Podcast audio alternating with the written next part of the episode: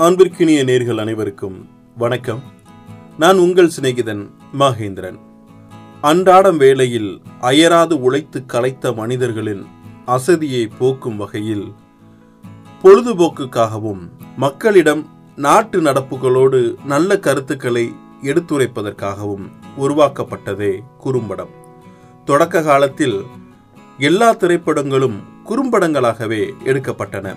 காலப்போக்கில் கதையம்சம் மற்றும் பாடல் காட்சிகள் உள்ளிட்டவற்றின் அணிவகுப்பினால் பெரும்பாலான குறும்படங்கள் இரண்டு மணி நேரத்திற்கு மேல் ஓடும் முழு நீள திரைப்படங்களாக உருவெடுத்தன.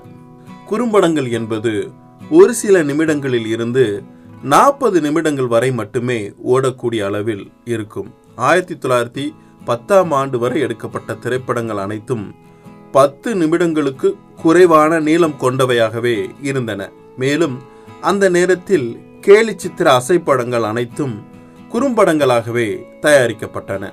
தமிழில் குறும்படம் என்பது ஒரு நிகழ்வை அல்லது கருத்தை கதையாக உருவாக்கி குறுகிய நேரத்தில் தொழில்நுட்ப நேர்த்தியுடன் படக்காட்சியாக மாற்றுவதே குறிக்கோளாக கொண்டு எடுக்கப்பட்டு வருகிறது. மிக குறைந்த பணச்செலவுடன் சிறந்த கதைக்கருவுடன் உருவாக்கப்படும் குறும்படங்களின் மூலம் படைப்பாளிகளின் திறனை உலகம் கண்டு வருகிறது.